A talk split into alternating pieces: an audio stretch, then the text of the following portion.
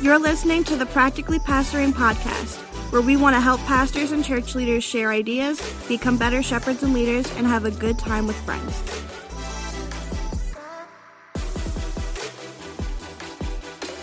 What's up, everybody? This is not Frank Gill. This is your boy Jeff Simpson filling in. I'm here with the other three guys.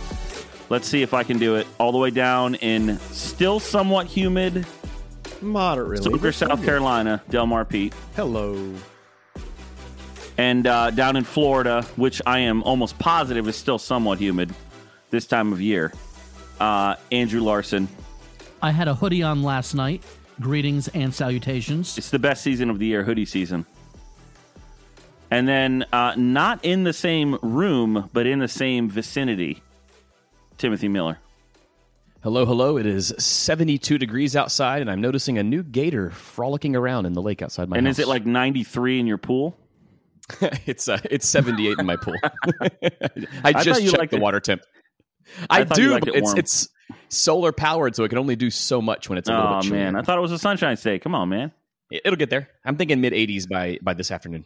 Ugh. That's not bad. I have had the Bathwater. heater on for four days straight. It is Christmas in South Carolina right now, Phil. Dude, I, it's actually warmed up this week up here. It was pretty cold last week. Like highs were in the f- like bottom fifties, but uh, this week it's in the mid sixties. So uh, I am rushing to finish. I'm supposed to be. I need to finish painting my fence around the house. And uh, when it gets below fifty, you really can't paint outside because the paint won't like dry properly. So, um, but yeah, this week it warmed up. It's it's in the upper sixties again. So that's nice. Oh hey, Oh, All right. hey, theme song again. yep, there it is. Uh, last night we had the boys out at Disney, and we had left my car at church, so we got back to the church about ten thirty, and it was sixty-two degrees. It was just freezing, That's nice. and so uh, I got to show off the the good old seat warmers to my son, who had never quite fully understood why we had seat warmers Hmm. in the car, and he gets it now. You know, it's when it's sixty-two degrees, you got to have a warm tush.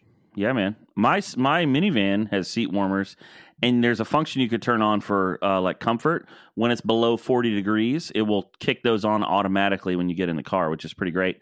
And it'll kick them on automatically with the remote start, so that's pretty nice. So when it's like 30 degrees outside, 25 degrees outside, and you kick that on 10 minutes before you're going, and you get in the car, not only Oh, does it yeah. feel nice because it's warm, but because I'm an old dad now, it feels good on my back. You know what I'm saying? If I, I don't even own it, stretch. I don't even stretch when I go to the gym. I just turn on the seat That's warmers right, man. and drive around the blocks a few times. That's how I get the muscles warm. See, I got like an inverted thing of what y'all got going on because I ride a motorcycle everywhere because gas is like up and motorcycles 50 It miles is, per man. gallon. So, like, Thanks, Obama. I I did that. I I uh but I have been having to ride in this 40s and 50 degrees with nothing but like a leather jacket. That's cold. So but consequently, when I get to where I'm going, my butt is the only thing warm. So it's like a it's a natural like when Oh, everything does it else have a seat warmer on your bike? on my bike. Well, you got an engine. Well, I will Oh, tell you, okay. it was so All right. cold the other day. eh, Yeah, you got to take your glove, which is a leather glove, and when you stop at the stoplight, you just put your hand on the engine block, and it warms Mm. your glove up. It's like a really toasty, toasty warm too. It's nice. Now we just said it's uh, hoodie season, so let me get, ask you guys an important question: Mm. pull over or zip up? Mm. See, I've Pull always over been all the way for me. now. See, I've always been a zip up only guy, but this last weekend, yesterday, in fact, we went to this place for lunch, and there's an Old Navy. No, no, this was at Costco, I guess. Anyway, I found a uh, a pullover hoodie on sale, and I went for it, and I have to say, I might have changed my mind. It's pretty comfortable. You know, I've Well, always when your been, hands can touch each other inside the pockets, like that's that's just such a nice, nice well, feeling. and you see up here, once it's hoodie season, I really can just leave it on all day. well. See, that's so that's I- why I like the zip up. I like to be able to pop it take on it- and off. you have natural ventilation. See, I've always been there too until I stumbled upon wreckedwretch.com. That is wreckedwretch.com and saw their graphic hoodies. And they have some really awesome um, John Calvin Christmas ones and ugly Christmas I hope hoodies Wrecked on Wretch is buying lunch at the Practically Pastoring Conference. or Yeah, something. man. wretch, or wrecked wretch? Wrecked wretch. Got it. It's Okay. wrecked. I think wrecked wretch is um, ordering journals for every single person who come. I've heard that through the grapevine that there's Wow. going to be uh, an, a licensed um, prayer journal. So that's that's kind of cool. But yeah, so That I've be been getting sweet. more into like more of the graphic tees, which is harder to do up on a zip up. Now, if, if you have you Jeff, have you ever had a cool zip up that is also graphic? Like, how did that Uh, work? well, I think I've printed a few actually way back in the day. Frank and I used to uh, uh, have a printing company, and I did all the printing. And I did all the other work too. You know, I had to. Miss you, Frank. while he's not here. You, Frank. Frank. Just kidding. Uh, but um, no, it was uh, we we Frank was it- Frank was the eye candy of the He operation. was, man. you know? And you know, when we had big orders, he would come and hang out and help me print. So it was nice. But uh, yeah, th- those are hard to print on because that zipper and the seams. And oh, yeah. and you got to pull that have some- squeegee. I still have some leftover, uh, some leftover hoodies. And speaking of uh, temperatures in the month of February, it should be probably in the 60s and low humidity in Tarpon Springs, Florida, which will be where the Practically Pastoring Conference is happening. Am I right or am I right? You you are one hundred percent correct. There's no really other place you'd rather be, probably in the world, than Facts.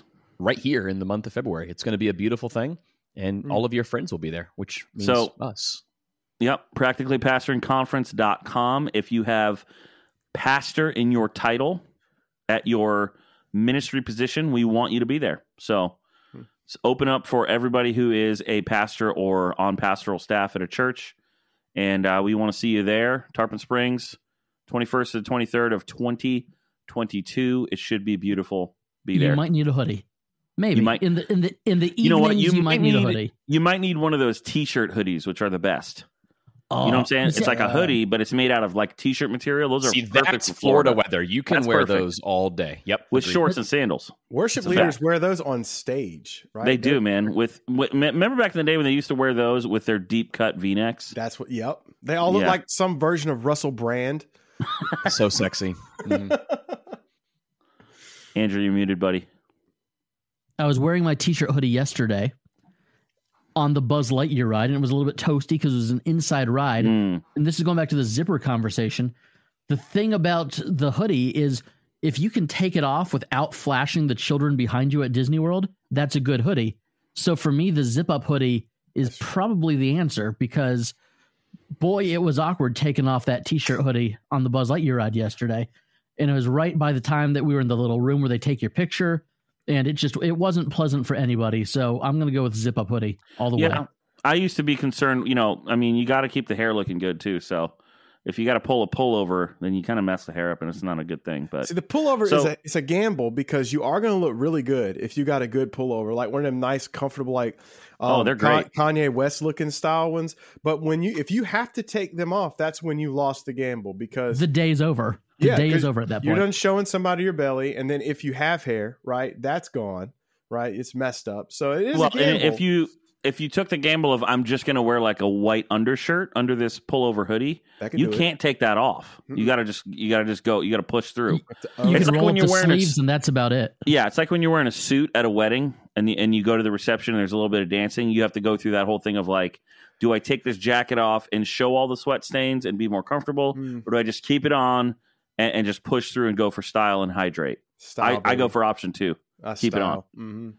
Hey, so uh, what was everybody's weekend like? How was you guys yesterday? Sun yesterday was Sunday. We all did some ministry. How was it? we had a fun weekend. Saturday was men's prayer breakfast. Walked out of men's prayer breakfast, and one of our new guys saw a turkey on property and said, "Tim, I've got my crossbow. Can I take a shot?" I said, "Go for it, buddy." So he he busted out his crossbow, sixty yards. He hit that thing, but it, it still took off. It, it was really sweet to watch. So you'll probably see quite a few wildlife at the Practically Pastoring Conference. Turkey, one of the many different types of creatures we have. Then on Sunday, we uh, we welcome 19 new members. Man, I saw that. That was our cool, man. fellowship. I was just stoked. We had them come up to the front of the stage, and there was there was legit some some long term members shedding a few tears. It was kind of a cool sight. They were just so excited to welcome our, Wow. our newbies. It was a lot of fun You also had a good sports day, right? had a good sports day. Uh, our our lowly Jags topped the the the mighty Buffalo Bills, which was Got a dub, was man. Quite, quite the feat. So I'll take it. Well, we did not welcome 19 new members, but there's something magical about that uh, fallback attendance that you get the uh, Sunday after everybody's had an extra hour of sleep. And it was exciting to look out and uh, see a full room. Always, always a good sign. But Saturday night, I was going through my sermon notes and I was thinking, like, really all week, I just kind of wrestled. We've been doing a series on John the Baptist. and it was like, man, how is this message going to land? Like, how, what application is there of Matthew 14, Mark 6 when we're talking about John being beheaded? That's, you know, A, it's a really bummer to the end of his story, but as uh, Dr. Howard Hendricks would say, all scripture is equally inspired, but not equally applicable. Um, how do you how do you apply this teaching? And I you know I struggled all week. You know, when, whenever I'm in a sermon that I'm having trouble trying to figure out, I try to read some other sermons, and every sermon that I read on the text was just not good. One of them was all of the the entire sermon was about how evil divorce and remarriage is, and I was like, that's an odd. Like so, because of Herod and Herodias, the point that you got from you thought that was the point of this text was that it was about divorce and remarriage, and then like this this might be the worst thing I've ever read. And then another one was about how John was willing to speak out against um ag- against Mm. sin, and so as a church we should speak out about the LGBTQ movement. I was like, that's what you get from this What? text. Of course. And so really, like I I want to I don't know the last time I wrestled with a sermon as much as I did Mm. uh getting into this uh this this Sunday. And so I kind of went to bed praying like, all right, God, like my, my prep work's done. I, I think what I have makes sense. And man, I don't know that I've gotten the kind of response from our people uh, than I did after this past Sunday. So it was it was a rewarding and fulfilling Sunday morning for me because it was something that I didn't know how it was going to turn out, and Mm. and So- seemingly it worked out well. Let me get this straight. You read a bunch of other sermons about this text. They all stunk, and then you went out and preached the best sermon on this text that's ever been preached. Is that what Well, I'm I just hearing? That is That's what I heard. exactly what I'm Can we saying. get a copy of that manuscript? Because we might we we, might need to use that. Yep. So I I mean, can- it's it'll be available in the show notes today. Uh, it's a John the Baptist prepare Lay- the way lay- week week week four. do you mind Andrew if I laid, preach it laid at the, the next? axe to the tree. Yeah. Do you it mind if. I preach it at our next big Baptist convention as my own sermon? Ooh, I would really yes. That's appreciate fine. that. Thank you. That's Yes. I'm completely fine with that. Actually, just do the whole series, Dell. sure. Oh man, we had a we had a pretty we had a great Sunday. It was um I don't think I had anybody show up an hour early. Uh, I have had that in the last couple of years. A lady showed up during like worship practice and thought we, were ha- in we, the mi- we had one. nice. We had one show up early. she like We had walked in two, to and it was a husband wife, and they were brand new. She walked into the service and like was standing in this during worship team practice an hour early, and was just like standing there looking around, but like still kind of raising her hands, like I'm supposed to do this, but no one else is here. What's going on? And finally, one of us was like, "You- "You're an hour early," and she, you know, we got a kick out of it. But yeah, we had a few uh, guests the last couple weeks, so our numbers are up a little bit. It was pretty encouraging. We started a new series, uh, which was exciting, but probably the coolest thing that happened this last weekend that actually wasn't necessarily church related was I connected with a guy named Michael Schmidt. Shout out Shepherd Schmidt on uh, Instagram, who uh, moved from Orlando to Baltimore recently, and uh, we had lunch together. So uh, we went to one of the food halls here in town, grabbed a bite to eat, talked about ministry, talked about the, a little bit about the podcast. But uh, yeah, that was pretty cool. Turns Did out you we know, him from your Florida days, or no? I did not, but he was doing ministry at the church like next door to where I was, and uh, we have a lot of mutual friends that we found out about. I'm guessing we've been in the same room before, like maybe at some kind of worship event or I don't know something. But uh, he's doing youth ministry up here. Uh, in he lives in the city, but he's doing it out in Anne Arundel County, a little bit a little bit away from the city. But still, it's pretty cool to make that connection. So, uh, you know, I I said, hey man, hopefully I see you in February at the conference and uh, you know he indicated that you know he's gonna he's gonna really try to get that on the budget line items for next year. So Hmm. I know a lot of you that are senior pastors like me are doing your budget right now. So now's the time get that in there. So yeah, but our weekend was great. Uh, our weekend, you know, everybody's having a great weekend. Is, is it okay just to have like a normal weekend? I think that's Yeah. fine. Right? Yeah, like it was, it was kind of a tough week. Um, our children's director quit this week. Um, she put in her month's notice, so that kind of put a damper on it. But her dad has had pancreatic cancer, and the recovery hasn't been fantastic. And Mm. hey, listen, you got to your family got to come first, you know. So it's not like anyone's faulting her. Um, so we had, you know, we had church Sunday. We had to tell all of her volunteers and everybody. Um, but you know, the the good in it is that more people came out of the woodwork and said, "Listen, we get it. She has to step away. We'll step up and volunteer." So we have a lot of people willing to step into the fray and volunteer, which is always good when your church has that culture. But for a season, it looks like I'm going to have to learn a lot about kids ministry. So Hmm. if any of y'all have any any tips, advice, anything, man, hit us up in our Facebook group, uh, practically pastoring, because uh, I'm gonna have you know we're hiring somebody new, but uh, I've never had to plug that hole before and make sure everything's floating. So I'm learning about kids ministry. I know that our main campus will be a good resource there, but and also I don't know how your churches are, but uh, she's her last day will be the end of November, and December is a wide open kids ministry month. You know, with all the different things you got going on. So just getting ready for that.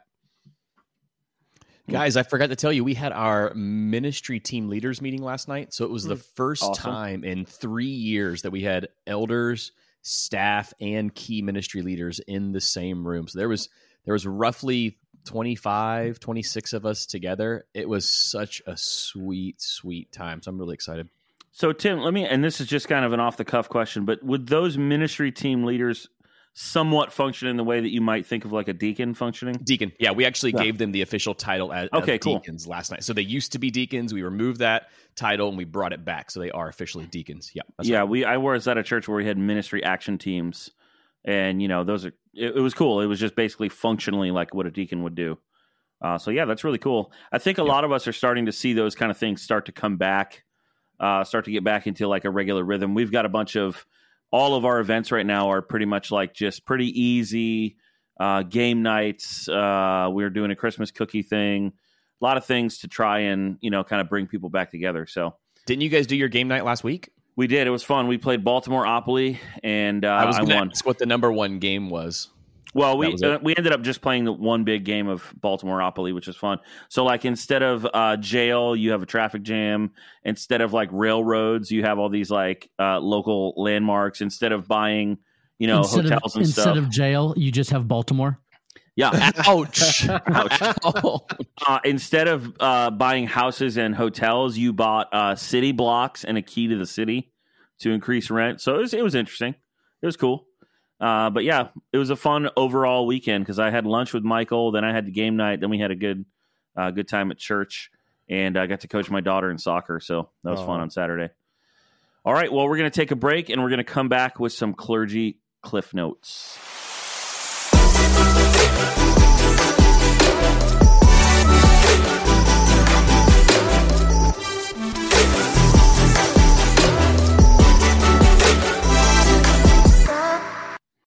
Evernorth Health Services, we believe costs shouldn't get in the way of life changing care, and we're doing everything in our power to make it possible. Behavioral health solutions that also keep your projections at their best? It's possible. Pharmacy benefits that benefit your bottom line? It's possible. Complex specialty care that cares about your ROI? It's possible. Because we're already doing it. All while saving businesses billions. That's Wonder made possible. Learn more at evernorth.com/wonder. All right, we are back. Clergy Cliff Note is up, and uh, Dell is going to take the lead on this one. Okay, yeah. So one of the things that a book was recommended to me by a fellow named Jordan Floro. Some of you may know him, longtime student guy. Now he is a he's a church planner in New York. But I was talking with him this weekend, and he recommended his book called "When Narcissism Comes to Church." Have any of you guys heard of this book? I think so. I, it's on the way to me, and it looks like it's a going to be a really, really good book. Because at first I'm like, yeah, let me learn about all these narcissistic preachers, and then I All started those other guys. right? yeah, and then I start reading about it. I'm like, oh, okay. So there's that, you know, because uh, chances are we all have land on the official narcissistic spectrum in some way. Um, because one of the things I was listening, so uh, the guy who wrote the book did a lot of podcasts, and I was listening to one. Hey! Anyways, Well, it's like Frank is here. yeah, Frank is here. Uh, the guy who wrote the book did a lot of podcasts, and he was talking about how ultimately um, narcissistic qualities fall within a lot of lead pastors. A lot of lead pastors have these qualities. For example, ninety. I didn't know this. Like ninety percent of the human population does not like being in front of people and giving speeches. Yeah. So by nature, pastors are a rare breed. So you're just going to naturally have those things. and and I think real easy it's it's easy for us to think oh well the other guys but I found an article that that kind of parallels this book a little bit not to take away from the book because I think this is probably something that most of us should read but it was basically five ways to identify like narcissism in pastors so this could be in us it could be in people we work with but let me I'm just going to read through them and then like we'll we'll munch on it and see what comes out because I know I'm particularly convicted so number one, um, their ideas are always the best. Which I mean, it makes sense. It's it's my idea, right? It's your idea, so always the best. Number two, they lack empathy. Uh, they don't feel the weight of what they say and how it affects others or how their decisions affect others. Number three, narcissistic pastors in times of conflict, they aren't wrong, right? So, hey, I know the way forward. Well, I mean, if your idea is always the best, you can't be wrong. I know it kind of makes sense if you think about it, right? Um, yeah. But like sometimes this plays out as like, even in times of conflict, but also it's like have to be the smartest one in the room, you know? So theologically or philosophically or whatever. Um, number four, do not have close, many close, intimate friendships, which would make sense because when they push into those personalities, they're repulsed by those personalities. And number five, they tend to defend every decision they ever made. Um, so that being said, you know, as you push into this, have you ever would any of y'all ever feel like, hey, you ever struggled with this? Or have you worked with someone who you're like, definitely I've I've had to learn how to work through this with another minister and find some success stories there? I mean, I think for me, there's uh, I can see myself in all five of those uh, but particularly in a couple, I definitely number one and number three are probably the ones that I am most self aware of, and I would say the only way the only way to deal with this is to kind of go through the difficulty of uh, having somebody. This is where I would recommend a counselor be able to like kind of hold a mirror up to you and say, "Hey, this is just kind of the reality of what it is." Mm. So I know for me, I always assume, um, like Andrew, that I can give the best sermon on a particular topic. Um, That's right. just kidding. But I always, I do, I do tend to assume. I remember having this conversation with a counselor and finally being honest about it. Um, you know, maybe seven, eight years ago, and just saying like I was in a multi-staff church and just saying like I could do that guy's job better than him. I could definitely do that guy's job better than him, and I could preach better than that guy. So I don't know why, you know. And I was just kind of ranting, and he kind of had to say like, "Hey, man." you know you're kind of walking down this road where you think you're the best at everything mm. and what's funny is like that that desire can be a good thing that you want to be excellent at everything you do. And of course i couched it in that spiritual language. Well i just want to be as excellent as possible at everything. But the shadow side of that i think is this sort of um th- this thing where you think like my idea is always going to be the i just assume that like my idea is the best idea. So once i share my idea there's no more need to talk about it anymore because like i already shared the best idea that there could be. So let's move on and then that leads for me that leads into number three um well three and kind of five actually which are really related that like it i'm it's never me when we have a conflict with somebody it's a i can so quickly like well they're emotionally immature about this or you know, they're if they knew, then they would. I think a lot of guys who are in second seats in churches or youth pastors in churches who are struggling, they tend to do that thing. Or if there's a conflict between them and a church member, well, if they really knew what was it, what it was really like to be in ministry like me, then they would see it my way. I know I struggled with that a lot, uh, especially when I disagreed, like with the senior pastor. I really would struggle with that. And then, yeah, it's really hard to look back on a mistake that you've made and call it for what it is and not try to couch it in, well, you know, if I would have known this or if I could have done that. And so you're kind of defending everything you've ever done. Now, I definitely have close, intimate friendships.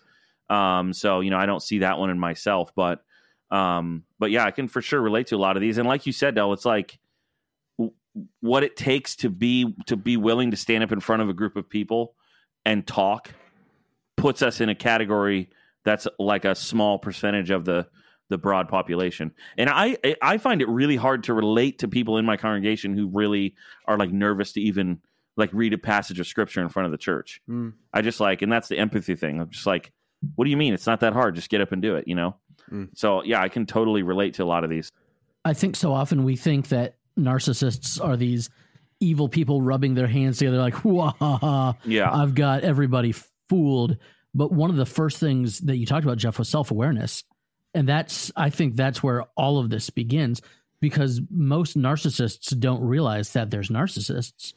That they, I'm sorry, most narcissists don't realize that they are narcissists Yeah. And that's where self-awareness is such a huge underappreciated skill in in life but especially in ministry because you know i T- tim and i were texting today about somebody who's who's in ministry kind of adjacent to us and we're like dude don't do you think he realized how he's perceived and I believe I believe what I said was Andrew. If I ever start posting things like this, please slap me in the face. Wow.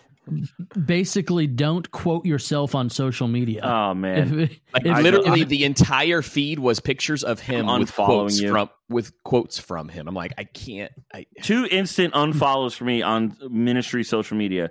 Hmm. If you give yourself the title apostle or prophet, I'm out. And if you post pictures of yourself with your own quotes, I'm out. done hard pass but No, i don't no, sharing I- your I- own sermon clips is close, but I've done it a few times. So Listen, at you, Frank. not here right now. looking at you, Frank. That, that's why you share anything, it. but That's why you share that from the church's account, not your personal account. Then And it is you acceptable. then it's Acceptable. acceptable. You can, and then you can share the church's post. That totally cool, but but just I, I think the the lack of perception and, and not understanding how other people are seeing you is something that that pastors have a hard time with, and it probably comes down to the lack of intimate friends. Yeah, I was Like, just if going to you bring don't- that up. Yeah. if you don't have somebody that can be like, "Hey, uh, you kind of come across as a douche," then you you don't know when you do. Yeah. Which is why I would say don't do ministry alone. That's what Tim and I have been calling each other out on stupidity for a decade, and uh, boy, is it helpful! It is Sometimes really, daily. Yeah, so, some I'm, I'm getting better, but it is so helpful to uh, to be self aware, or at least to allow other people the freedom to call you out when you need to be self aware. Yeah. Jeff, I really appreciate your your openness on this because I think the danger for us when we see an article like this is to immediately think of all the people that are narcissists, and we don't even want to go there when we're looking in the mirror. And I know it was easy for me as as Dell was going through this. I'm like, "Yep, worked with that guy. that was one of my elders a few Yeah, years ago." You know, and it was just so easy to pinpoint every single one of these on someone else. And then Jeff, you opened it with here's what I struggle with. That is such such a difficult thing for us to do because I'm I'm looking at number five and thinking, oh my gosh, I do that all the time.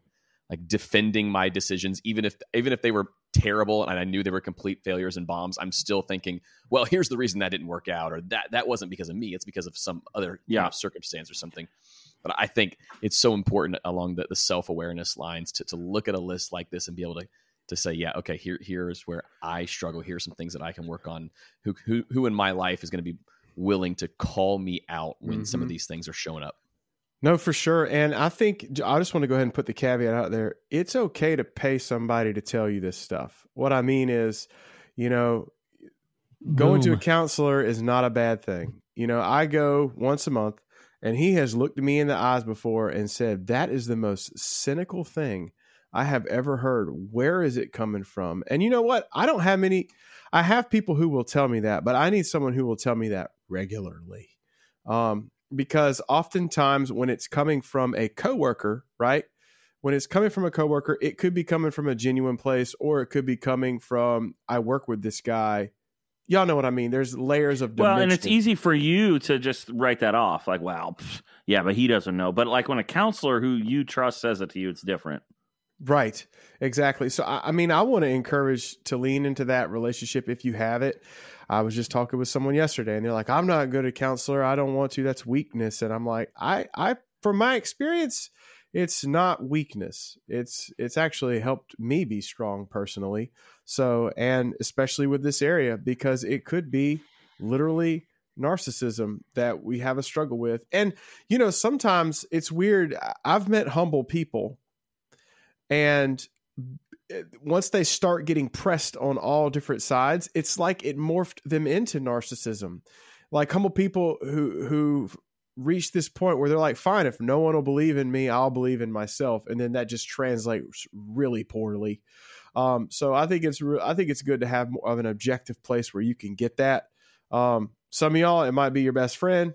Uh, for me, I'm like, well, no matter what comes my way, I know um, my dude is not going anywhere anytime soon. So Yeah, I think it's a it's a really important discussion because you know I, I also want to say as much as I would like recommend and suggest people in my congregation go to counseling. I've been myself for for like long periods at a time.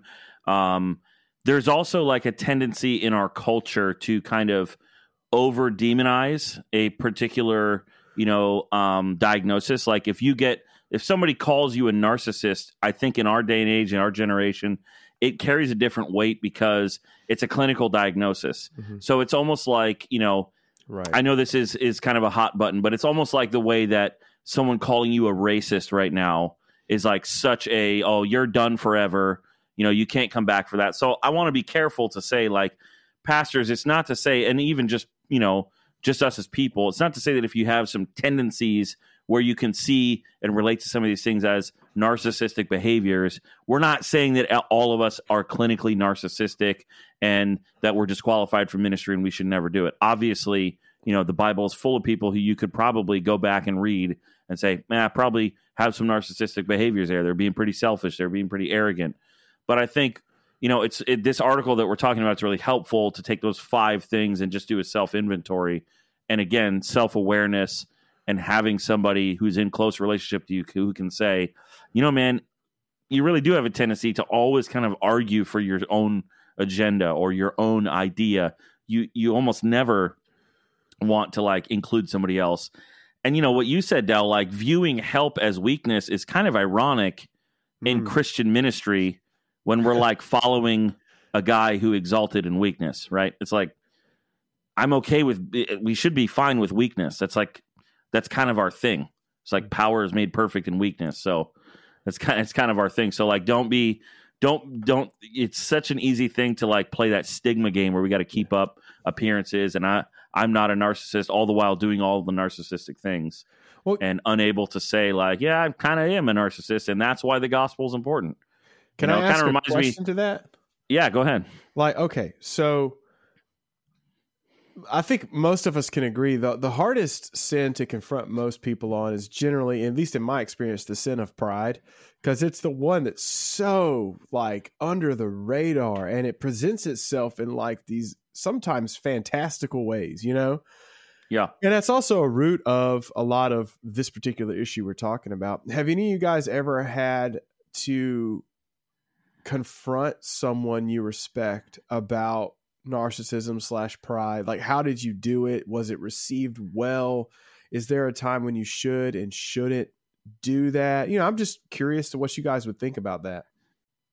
I mean, I for sure in my current ministry have had this particular conversation, not narcissism, but um, the pride thing. There was a guy uh, in my church who uh, went through a really difficult situation in his marriage and came through the other side. And now, and it's been years ago uh, before I even came, but now when he talks about it, it's all about how he was strong and he pushed through and he had faith. And um it, you know it, it just i don't think he's aware of how it comes across like it was all him Right. that you know because i was because i was strong i was able to make it through. And it's like i've had to say like you know that it's coming across and it sounds like just pride like that you don't you're not giving you know credence to the reality that god had to work in your spirit to to make that work and to to work with your you know your spouse as well in order for you to be successful i mean this is a miracle you should be thankful Mm. not filled with self pride that like I made this happen basically.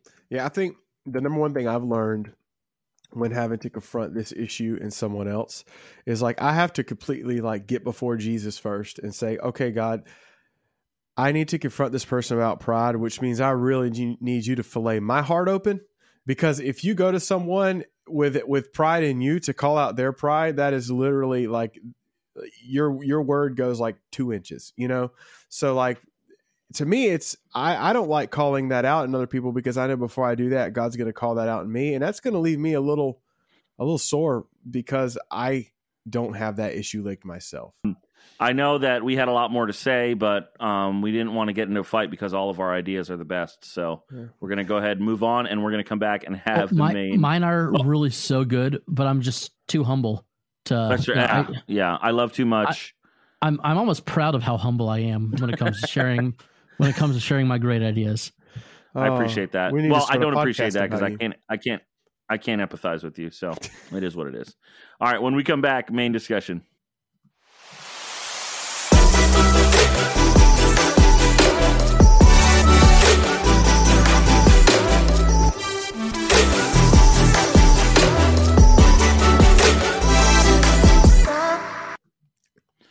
All right, we are back, and the likelihood of that sound popping back in at a random moment is pretty high. So uh, be ready for that. But uh, we thought it would be fun. We've done a book club before, and we thought it would be fun to kind of just talk about, just real quickly as we wrap up, just what's a book that you're reading lately, or maybe a new podcast you're listening to. Uh, and it can be on anything. But I was, when I thought about this, I was thinking more along the lines of something that you're learning that you're applying in kind of life and ministry. So um, for me, we just started a new series on uh, John Mark Comer's book, The Ruthless Elimination of Hurry. I read it like when it came out, but I just have been rereading it, and man, it's been really, uh, really convicting again to kind of go back through that stuff and think about um, how I can see my life starting to kind of go back up to that low hum of like just constant, constant busyness where we have multiple nights a week with like my daughter's activities, soccer, gymnastics. We've got the holiday, you know, Christmas, Thanksgiving stuff at church. Um, and I can just see myself kind of getting sucked back into that life of just staying busy and never like being still. And uh, I think the thing that I'm learning this second time through, I guess a thought that kind of crystallized in my head as I've been reading and thinking about it is just that I think that our our culture, our world really has a hard time um, not seeing stillness as like laziness, like the hustle culture wants to like if you're still, it's because you're lazy. I mean, I was listening to uh, like the Joe Rogan podcast today, and he was talking to a guy who's a bow hunter about how you know you can't take any days off and you've got to go every day, and it's like that's like that's like that's not our message. But it's it's so funny how as pastors, especially, um, we get sucked into that version of worldliness without really thinking about it. Like it's just like the air we breathe, hustle, hustle, hustle, hustle. You know, and so reading this book has just been a good reminder like Mm. stillness is not necessarily laziness. It's just stillness.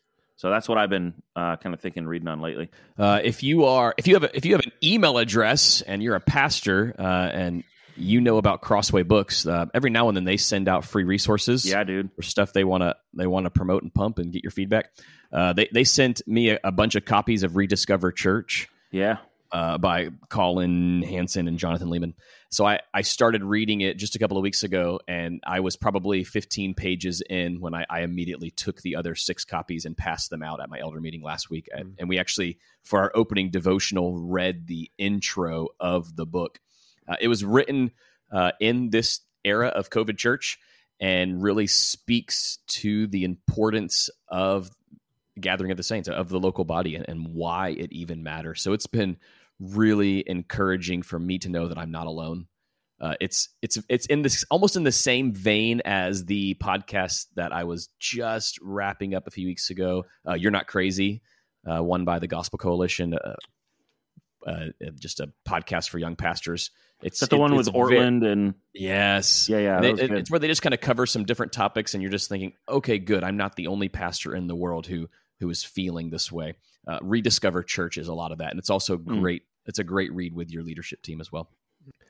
I'm in transit between books right now, and the one I'm moving toward, I ordered. I told you about one of them. The second one I, I got on order is called "A Tale of Three Kings." Have y'all heard of this book? oh, I've read that. Yeah, a long time ago. I, read I that, yeah. mean, yeah, it's it's it's by Gene Edwards, and it's you know if you go on Amazon right now, it's a five star rated book with two thousand and five ratings. Like that's a rare gem, and basically, I th- I think this is probably a book that most Christians in general probably should would do well to read. It's about the story of you know David, Saul, and Absalom, and basically it's about when you've received wounds from other believers and like how how do you how are you to be, you know, as a pastor, but just as a Christian. You know, one thing about David, even even in the middle of all his flaws, man, how he handled Saul was kind of beautiful at times, wasn't it? I mean, when you Mm. think about the opportunities that he had that he didn't monopolize on because he still respected his leader who in his eyes was wounding him or factually was trying to kill him you know so um so it looks like to be a good read um my buddy recommended this book so i'm taking a look at it Well, most of my reading time these days has been spent in the uh, the Ryan verse, the the Jack Ryan verse. So Jeff, I've been spending a lot of time in Baltimore, mostly in the uh, 80s and Nice. 90s. And uh, it's it's crazy how one Audible credit can get you a 55 hour long international spy political thriller, or that same Audible credit can get you a six hour pastoral leadership book. It's it's crazy how that happens. But the the one serious thing that I've read recently, I shouldn't say serious because I mean Jack Ryan is very serious. pretty serious But um but why I left, why I stayed, it's uh Tony Campolo and his son Bart and it's uh the it's conversations on Christianity between an evangelical father and his humanist son. Hmm. And the more and more we keep having these conversations about deconstruction of faith, um, I, you know, Tony Campolo is someone who I really like. It's probably a little bit left of where I am on a lot of things, and yet this, uh, I just thought it was really a good read, and we we need to be prepared to have conversations about deconstruction, which Yeah. stinks. I wish that wasn't the case, but I had one out in my parking lot last week. Somebody here in the community reached out to me. He was a guy I used to be good buddies with, and was wanting to use our church's parking lot for something, and had zero interest in the church, had zero interest in the activities of the church, just whether or not the parking lot was available, and then went on his rant about why he left the church. And of course, it had nothing to do with theology, nothing to do with faith, had a little bit to do with his behavior, and a lot to do with other Christians. So, um, why I stayed, why I left by the Campolos, it's it's not an easy read, but it's a worthwhile read. Yeah, I'm definitely to pick that up. That's real interesting to me. All right. Well, uh, we have put another good episode in the books. So hopefully you've got some new ideas of stuff to read. And hopefully you have visited practicallypastoringconference.com and registered uh, because you just you want to be there. We're going to be there. You should be there. It's going to be a lot of cool stuff happening. I'm excited about it. Uh, and, you know, I was thinking as we close, um, totally lost my train of thought. Frank, you're gonna have to cut this out because I completely forgot what I was gonna ask you guys. It was something good, man. Oh well. What's All wrong right, with Frank, cut computer it out. watch frank Man. not even listen to this and just straight put it on the cast Hey, Frank here. And yes, I have listened to this entire episode. And I'm going to leave Jeff's uh, brain fart in here because I think it's funny. Also, thanks, guys, for basically calling me a narcissist for posting my sermon clips. I'm a campus pastor. I don't get many opportunities to preach. So I post them. Whatever. Hope you guys enjoyed the show. We're going back to the original recording. He might, and if he does, then that will bring me back in horror to when I recorded a sermon for online streaming and did the uh, Facebook premiere where you you know you post it as if it's live, and I missed two edits like that in there, and I was just so I was sitting on my couch Oh. mortified. I was getting text messages from people like, "Hey, is there a glitch in the live stream? Are you okay?" Oh man, and I was thinking in my head, I am so glad I didn't say anything inappropriate, like in anger or do anything like Oh. that. I didn't. call out But- one of your deacons Yeah, it was. Uh, I basically just did. You know, I was in the middle of a sentence and and stopped and was like, "Ah, I don't like the way I said that, and then I started over. But it was like fully just in the video, and I didn't notice. It only happened once on all those sermons online. It only happened once. So oh my hey, it just goes to show you you need an editor, and so you know Frank is not here; he can edit. But uh, that's going to be Or it for us today It's still fun. Yeah. Or not. Yeah, join the Facebook group, follow us on Instagram. Uh, you want to be in those conversations that are happening in the Facebook group. Some really helpful stuff. And uh, until next week, I am Jeff Simpson. i'm delmar pete I'm Andrew Larson. And I'm Timothy Miller. Thanks for listening. Get connected to other pastors by joining the Practically Pastoring Facebook group, where we get to share ideas and make each other better.